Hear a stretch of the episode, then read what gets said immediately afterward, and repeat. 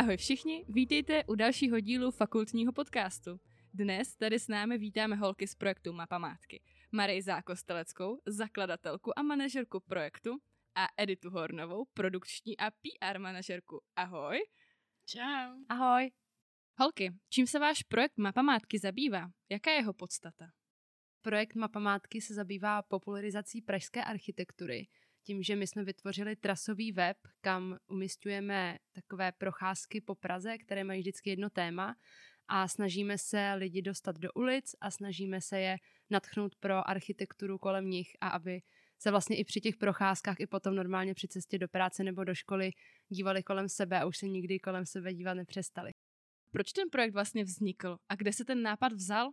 Ten projekt vznikl vlastně za korony, protože sice existuje hodně projektů nebo různých spolků, který dělají komentované procházky po Praze, ale trošku nám chyběl nějaký jako takový online nástroj, aby lidi mohli chodit sami, což za té korony bylo potřeba, protože byly omezený vlastně veškerý schromažďování. My jsme na to přišli, když jsme vlastně ve škole měli jeden takový předmět, k tomu se možná později dostaneme, a e, mě inspiroval vlastně brněnský architektonický manuál, který dělá něco podobného, že oni mají různé trasy po brněnské architektuře, tak je to třeba v Plzni nebo v Litomyšli a v Praze nic takového zatím není, tak jsme se do toho dali my. Prázdná trasa, mostová trasa, literární trasa, kolik těch tras vlastně máte a o čem ty trasy jsou? Tak my máme osm tras. Začali jsme čtyřma pilotníma, který jsou to literární, filmová, prázdná, brutalistní. Každá z těch tras vlastně už v názvu nese to téma, kterým se zabývá. Těch míst je cca 10 na každou trasu. Jsou to místa, které jsou po síti, které jdou projít třeba za hodinku. Plus je vždycky dodatek nějaká místa vedle. A o čem vlastně je holky třeba prázdná trasa? Eh, prázdnou trasu jsme udělali se spolkem Prázdné domy, vlastně ve spolupráci s jejich webem. A to je spolek, který se zabývá tou problematikou těch prázdných domů a tím, že jich je v Praze hodně a že se třeba vlastně staví spousta nových kancelářských budov, přitom je v Praze spousta budov, které by tomu slouži, účelu mohly sloužit. Tou prázdnou trasou jsme chtěli nějakým způsobem poukázat na ten fakt, že i v centru Prahy jsou prázdné domy a aby si toho lidi začali všímat. Třeba teďka vlastně, když jsme koukali na váš web, tak tam máte uvedený, že máte nově mostovou trasu. Mostová trasa je jaká trasa? Mostová trasa spojuje mosty přes Vltavu. Počínaje Palackého mostem Čechův až most. pod Čechův most. V podstatě potom jsou tam i ty mosty, které nejsou na té hlavní trase, jako třeba Barandovský most nebo most na Troji. A prošli jste si každou trasu, kterou tam máte, nebo třeba postupně zdoláváte? Asi jak kdo. Určitě úryvky si prošel každý. A my ty trasy i natáčíme do takových krátkých videí zrychlených, takže to samozřejmě holky musí projít, když to natáčejí. A když třeba máme komentované procházky, tak jdeme část té trasy, takže Prágrovu jsme šli, Mostovou jsme šli a třeba Prázdnou jsme šli, když jsme ji vlastně vydávali, tak jako ten, ten náš malý tým, co jsme to začínali, tak... Jsme si společně to prošli, užili jsme si to jako tým. A která trasa byla jako první? První byly čtyři, jak Edith zmiňovala, ty pilotní, protože ten projekt vznikal hodně, v hodně krátkém čase, kvůli tomu, že to bylo součástí toho předmětu a vznikla literární, filmová, brutalistní a prázdná najednou. A vaše nejoblíbenější? Konkrétně moje nejoblíbenější je asi Prágrova. Já mám teda taky hodně ráda Prágrovu, to si myslím, že se nám jako fakt povedlo. Mm-hmm. Že to hezky spojuje vlastně takový jako zapomenutý téma, je hodně konkrétní to téma a ty budovy jsou fakt jako hodně zajímavý, tak to si myslím, že je dobrý. A pak mám ráda mostovou, protože mi přijde, že je to takovej, taková jako rarita, že to vlastně není budova, je to stavba a všichni ty mosty používají a ne vždycky si lidi všímají, čím jsou vlastně stejný, čím jsou jiný a tak dále. To je pravda, no. A k té mostové bych ještě řekla takový malý tip, že je možný jít na šlapadla a pozorovat ty mosty právě z vody. A možná pokud tady máme někoho, kdo by si mapomátky chtěl vyzkoušet, tak Prágrova trasa nebo Mostová trasa, jednou z těch nemůžete šlápnout vedle.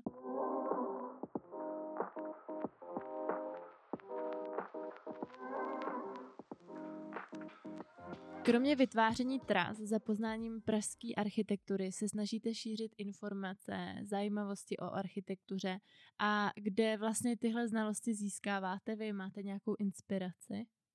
Tak asi hlavním webem, takovým nejvíc relevantním, kde čerpáme, je památkový katalog, knihy o architektuře a různé archiveby. Když jsme třeba měli prázdnou trasu ve spolupráci s prázdnými domy, tak to byly informace od nich. Nebo co se týče brutalismu, tak potom to byla architektura 489. Taky vlastně další informace čerpáme z ostatních komentovaných procházek, kde vlastně znalec má nastudováno a vypráví.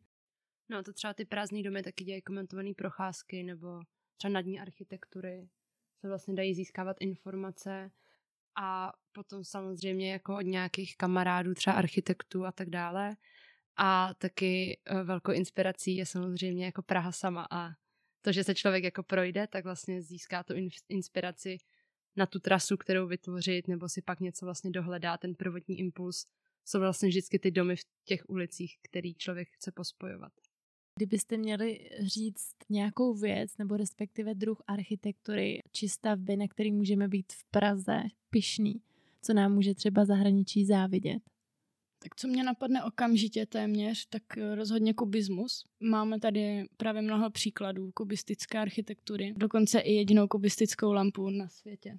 Takže za mě tohle určitě jako bod číslo jedna, co bys řekla ty? Jo, vlastně celá ta moderna, ten kubismus je hodně unikátní, taky rondokubismus nebo obloučkový kubismus, to vlastně na to tak jako navazuje, kdy řekněme, že jako Česko, Československo je úplně jako unikátní, že pak ještě snad nějaký jako stavby jsou někde na Balkáně, ale jinak toho jako úplně moc není, takže to je taková jako rarita česká. A vlastně celkově Praha je unikátní tím, že je tady hrozně moc různých stylů, který na sebe navazují a který nějakým způsobem utváří to město, takže člověk, když se prochází jako po ulici, tak vidí vlastně vedle sebe secesní dům s funkcionalistickým, který je zase doplněný nějakým kubistickým, ale že vlastně jdou vidět ty vrstvy jak ta Praha se jako rozvíjela, což je podle mě hrozně jako unikátní a krásný. Já když vás tady poslouchám, tak mám skoro pocit, jak kdyby tady seděly třeba studentky fakulty z ČVUT z architektury. Vy jste říkali, že ten projekt vznikl jako součást předmětu na fakultě podnikohospodářský, ale možná kde se vzala ta láska k té architektuře právě u vás? Tak já mám oba rodiče architekty, takže, takže jako jsem s architekturou vyrůstala a vlastně vždycky si všichni mysleli, že půjdu na architekturu a já tím, jak mi to všichni říkali, tak jsem o to ani nezvažovala. A pak jsem si k tomu našla cestu až skrze focení na analogový foťák, tak jsem jako začala fotit architekturu a říkala jsem si, že mě to vlastně docela zajímá, tak jsem si o tom hodně začala číst. A pak jsem právě díky té animaci kulturního dědictví, kdy jsme dostali od pana Patočky super zadání, že jsme museli dělat něco v oblasti památkové péče, což nám hrálo do karet, protože to bylo přesně jako to spojení projektu a vlastně domů nebo architektury, tak jsme mohli vlastně vytvořit tenhle ten projekt. Nevím, jestli Edith milovala architekturu předtím, než mě potkala tak moc. Mm, já rozhodně, rozhodně sdílím lásku pro architekturu. Už v rámci toho, že vlastně fotím taky odmala. Miluju fotit budovy, jejich křivky, linie, perspektivy, prostě baví mě to. A ono je to hlavně hodně těžký, takže on, když to člověk dostane do ruky, tak pak může být na sebe i celkem pišný, že? Jakou věkovou kategorii chcete mapamátkami oslovit? Tak my jsme zprvu právě cílili na studenty, nebo jsme právě chtěli dostat do povědomí ty informace mladým lidem, jenomže postupem času jsme zjistili, že vlastně naše velká, velká cílová skupina jsou i starší lidi, jak ve středním věku, tak spíše ještě starší. To jsme zjistili například na dní architektury, kdy jsme fyzicky stáli na těch, na těch startech těch tras a přicházeli si starší lidi pro mapky a obdivovali náš projekt. Takže takhle můžeme jenom rozšiřovat to portfolio té naší komunikace a zároveň jsme si vlastně říkali, že proč se vymezovat pro jednu cílovou skupinu, když jsou to informace pro všechny, jakože není tam žádný omezení. A kromě toho vlastně, že si tu trasu může každý projít sám, tak vy občas pořádáte i ty společné procházky. Tak těch se účastní kdo? To máme právě takovou hezkou jako příhodu. My vlastně jsme dělali dvě procházky společně s Centrem architektury městského plánování v létě, právě Prágrovou trasu. A potom jsme teď samostatně dělali vlastně poprvé komentovanou procházku po mostové trase, A bylo právě hrozně hezký, že přišly prostě tři holky kámošky, které nám říkali, je, my už máme všechny trasy jako prochozený, tak už jsme se těšili, že bude nějaká jako právě s váma. A pak přišla taková jako paní z Polska, která říkala, že se chce jako dozvědět něco o pražské architektuře, že jako má ráda českou kulturu a že se furt chce jako něco dozvídat. A pak tam vlastně přišla taková paní, kterou si právě už i pamatujeme, že byla na těch procházkách s kempem, taková jako starší paní, která zase říkala, že no já chodím na ty komentované procházky s těma bábama a oni si furt na něco stěžujou, to, to mě nebaví, to já radši půjdu s váma, úplně nadšená, vlastně nás i doplňovala nějakýma informacema a bylo to hrozně hezký, že jsme se snažili spíš ne jako úplně vz, jenom vzdělávat ty lidi, protože my samozřejmě nevíme všechno, ani nemůžeme, ale snažili jsme se spíš z toho dělat takovou diskuzi a vlastně každý mohl přispět do toho výkladu něčím a to je pro nás hrozně důležitý, spíš než jako se vydávat za nějaký znalce a průvodce, tak jenom ty lidi jako vzít ven a jít s nima a povídat si společně.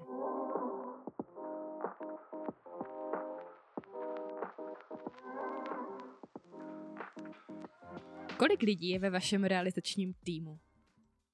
Je nás devět, každý má na starosti vlastně něco a je super, že nás původně bylo 25, když jsme to dělali ve škole, to bylo ze zadání a potom jsem se zeptala všech lidí, jestli mají zájem na tom pokračovat, protože mi přišlo škoda, když jsme něco takového vybudovali, aby to skončilo jenom semestrem a známkou a už na tom nikdo nepracoval. A právě pár lidí se přihlásilo, že by měli zájem a pak se tam dělaly ještě nějaký drobné změny, ale vlastně takhle z toho předmětu jsme, jsme vyšli. Takže v tom počtu devíti lidí jsme ten projekt dokázali vlastně vyvízt ze zdí té školy. A vlastně je dost super, že dodnes funguje a máme nějaký plány do budoucna a nezastavilo se to, jenom se to prostě hrne dál. Co váš devítičlený tým spojuje? Spojuje nás právě ta láska k architektuře, ze kterou jsme vlastně do toho šli a ze kterou jsme ten projekt vyvedli ze školy ven. I když jsme věděli, že se zatím schovává fakt spoustu práce a taky motivace, která někdy není, někdy je, ale zvládáme to, jdeme dál. Co je vlastně všechno nutné obstarat pro chod takového projektu? Tím, jak nás je devět, ono to občas lidi překvapí, že nás je vlastně docela hodně, že si lidi třeba myslí, jsme tři nebo čtyři, tak eh, my vlastně máme ty rozdělené kompetence a každý dělá to, co ho baví, což je úplně super, že vlastně ten tým se skládá z lidí, každý ho zajímá trošku něco jiného a skvěle se doplňujeme, takže u nás na webu pak si můžete právě přečíst, kdo co za, zastává, a samozřejmě potřeba nějaká jako celková organizace, potom nějaká jako komunikace uvnitř týmu, komunikace samozřejmě jako se vnějškem, nějaký PR a pak samozřejmě gro toho projektu je nějaká dramaturgie těch tras, psaní těch tras, natáčení videí, focení míst, eh, natáčení audií a tak dále, tvoření webu. Já nechci na někoho zapomenout, protože všechny vlastně, všechny ty funkce jsou strašně důležitý. Ten projekt musí nějakým způsobem finančně fungovat, a tak dále. Takže každý má něco na starosti, dohromady si pak nějak jako pomáháme, když někdo si chce něco dalšího vyzkoušet, tak může a bereme to trošku jako takovou laboratoř prostě projektu, který nás baví a baví i lidi snad. Přesně jak říkáš, no. Vlastně každá ta specializace v rámci týmu je navázána na tu druhou. No a koordinujeme to pomocí pravidelných schůzek, ať už jsou online nebo offline. S onlinem jsme teda jakoby neměli problém, protože jsme probíhali ve škole online, byli jsme na to připraveni. Vlastně i to samotné zadání projektu bylo udělejte něco, co funguje v onlineu. Takže jsme s tím počítali. No a teď čím víc přichází rozvolnění, tím víc to se snažíme přesunout do fyzického světa. Tiskneme mapky, už je to něco jiného, je to, je to o krok lepší zase. Takže vlastně to, že projekt se rozjížděl během covidu, pro vás byla v podstatě výhoda. Mm, jak se to vezme? Neznali jsme nic jiného v tu chvíli takže jsme pracovali s tím, co jsme měli. Právě, že výhodou potom bylo to následné rozvolnění, který nám poskytlo víc možností, mohli jsme se rozšířit do reálného světa. Myslím, že i lidi to víc ocení, nebo mohli jsme, můžeme dělat komentovky, můžeme se s těma lidma reálně vidět. Ale já bych možná dodala, že právě ten covid jako byl ten impuls k tomu to vůbec vytvořit, protože to byla přesně ta mezera, co jako chyběla. Že to si myslím, to je to, čím je ten náš projekt unikátní, protože máme i ten obsah, který je dostupný pro všechny kdykoliv a jenom nezáleží to na tom, jestli člověk může zrovna přijít ve čtyři hodiny na komentovanou procházku, jestli má čas, jestli se tam dostane a tak dále.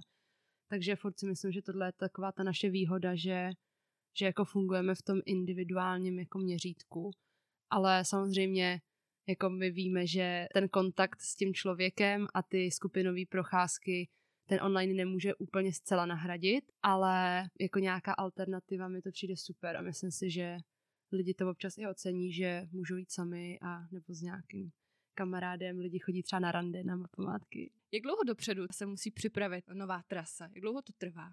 Záleží, kolik vlastně aktivit máme k tomu, ale snažíme se nějakým způsobem třeba za dva měsíce mít tu trasu hotovou. Čistýho času, jo, no. S tím, že prostě nějakým způsobem diskutujeme o tom, jaký témata budou další trasy, potom vybereme to konkrétní téma, pak vlastně se navrhne dramaturgie té trasy, snažíme se o tom vlastně vždycky potom taky mluvit, co tam dát, co tam nedát, jestli má někdo nějaké další doporučení. A potom se vlastně rozjede všechno to psaní textů, focení, natáčení, audio, videí, potom se vlastně tvoří nějaký obsah na sociální sítě, takže se musí vytvořit grafika, musí se vlastně vymyslet pro ty sociální sítě nějaký jako snažíme se, aby každá ta trasa měla nějaký svůj vizuál, takže to zase eh, Linda, naše skvělá grafička, tvoří vizuály, pak to se snažíme nějakým způsobem komunikovat a to samozřejmě dávat na web. My jsme možná ještě tady nezmínili, jestli mapamátky fungují jako dobrovolnický spolek, nebo jestli je to vaše práce, nebo jestli je to nějaká volnočasová aktivita. Tak eh, na začátku to v podstatě byla volnočasová aktivita. Potom jsme se rozhodli, že vytvoříme právní formu zapsaný spolek, což je vlastně forma neziskové organizace. To znamená, že jedeme na dobrovolnictví, v podstatě našem. Náš projekt je teda zatím docela low budget, což znamená, že nepotřebujeme těch financí moc, ale přece jenom jsme vždycky rádi za jakýkoliv dár. Máme na našem webu transparentní účet, takže komu se prostě naše práce, co děláme, líbí, může nás jakkoliv podpořit. A je to třeba tak, že teďka musíte ten projekt jako takovej dotovat? Ne, tak to právě není. My se snažíme, aby ten projekt si na sebe vydělal sám, když to tak řeknu. Takže my třeba, když děláme nějaké spolupráce, tak eh, za to dostáváme třeba nějakou finanční odměnu a potom z toho platíme nějaký třeba dárkový předměty.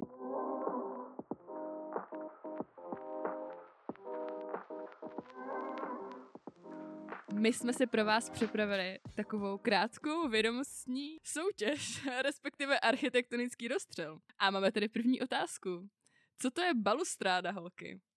Balustráda je v rámci kamenného zábradlí takový kužely, jak bych to řekla, slouží jako podpěra toho zábradlí. Můžete to najít na balkóně nebo na schodišti. A může být taky asi hodně dekorativní, že se s tím člověk může vyhrát. A teď ještě jedna trošku záludnější otázka, alespoň pro nás na ty. Co je to kartuš? Kartuš je domovní znamení. Vlastně ten jako ohraničení toho domovního znamení. Mhm, mhm. Ozdobné orámování nápisu, znaku nebo obrazu pevně spojené se stěnou budovy. Citujeme váš Instagram. A můžete ho najít třeba na domě u dvou slunců a jsou tam dvě slunce.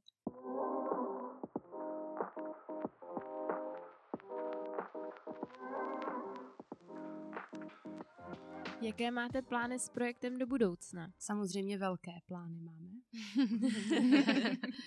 Chceme přidávat nové trasy, to je jasný, ale naším takovým teď velkým, velkým projektem v rámci Mapamátek je vydání knížky, která vychází 8. září a už na ní vlastně skoro rok. Už na ní, už na ní několik měsíců pracujeme. My jsme se vás právě chtěli zeptat, jak vás třeba mohou naši studenti, vyučující nebo absolventi podpořit, takže možná koupí knížky?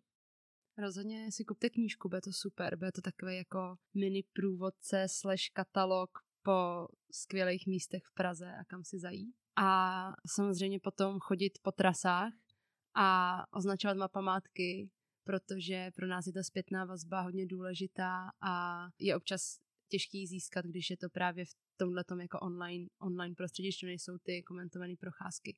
Takže určitě i tak. Váš projekt vznikl v rámci studia našeho oboru Arts Management. V čem vám pomohly znalosti získané na FPH? Hodně nám pomohl podle mě ten předmět animace kulturního dědictví, protože člověk si uvědomí, že to kulturní dědictví je potřeba nějakým způsobem oživovat. Takže vlastně tato, to, jako téma té animace A myslím si, že vlastně celý arts nám hodně pomohl v tom, že každý jednotlivec, co v rámci toho projektu funguje s náma, tak uh, podle mě nějakým způsobem ho arts management nasměřoval k tomu, co ho baví. Takže někdo dělá grafiku, někdo fotí, někdo píše a tak dále. Všichni vlastně se zajímá, zajímáme o kulturní sektor, takže v tomhle myslím, že ten arts management měl jako vel, velkou váhu v tom našem jako profesním směřování, díky kterému ten projekt vůbec vzniknul. Já bych ještě chtěla zmínit projektový management, předmět, který byl spojen právě s animací a v rámci kterého jsme taky pracovali. Tak nám se dostalo do rukou právě spoustu jako užitečných nástrojů, co se týče organizace právě času, rozsahu, peněz, prostě všeho. A některý z těchto nástrojů jsme si právě vzali sebou a používáme je dodnes. Takže to se rozhodně hodí a nepřeskočila bych to.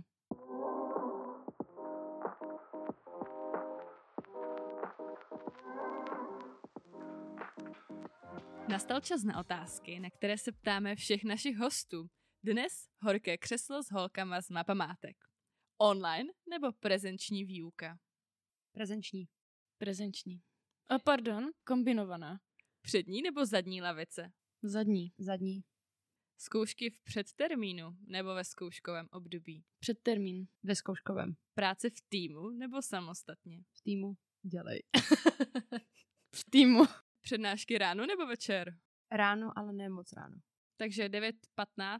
To ujde. Mm-hmm. Před obědem nebo po obědě. Ale ne později, ne dřív. Přesně. Ve školním filtrmeku perlivá nebo neperlivá voda? Za mě určitě perlivá. Mm, já jsem pro neperlivou. Učení se a příprava průběžně nebo na poslední chvíli? Ráda bych průběžně, ale učím se na poslední chvíli. Za mě úplně to stejný. Mikro nebo makro? To je nejtěžší otázka. Mm, moc makra jsem ještě neměla, ale asi makro. Já jsem docela pochopila mikro, takže teď bych dávala mikro. To je asi tím, že už mám za sebou. Holky, moc děkujeme za to, že jste k nám do podcastu přišli a mapa mátkám přejeme, aby se dostali ještě k většímu množství milovníků architektury všech možných věkových kategorií a třeba i nějakou tu novou trasu. Mm-hmm, my moc děkujeme za pozvání a zároveň na závěr bychom vás chtěli pozvat na naši nejnovější trasu funkcionalismu a a určitě všichni přijďte na křest knížky, který bude v září a knížku si kupte. Tímto se s těmi, kteří doposlouchali až do konce loučíme a těšíme se na slyšenou. Na Instagramu i Facebooku nás najdete jako zavináč FPHVŠE. A nás najdete jako zavináč mapamátky. Trasový web www.mapamátky.cz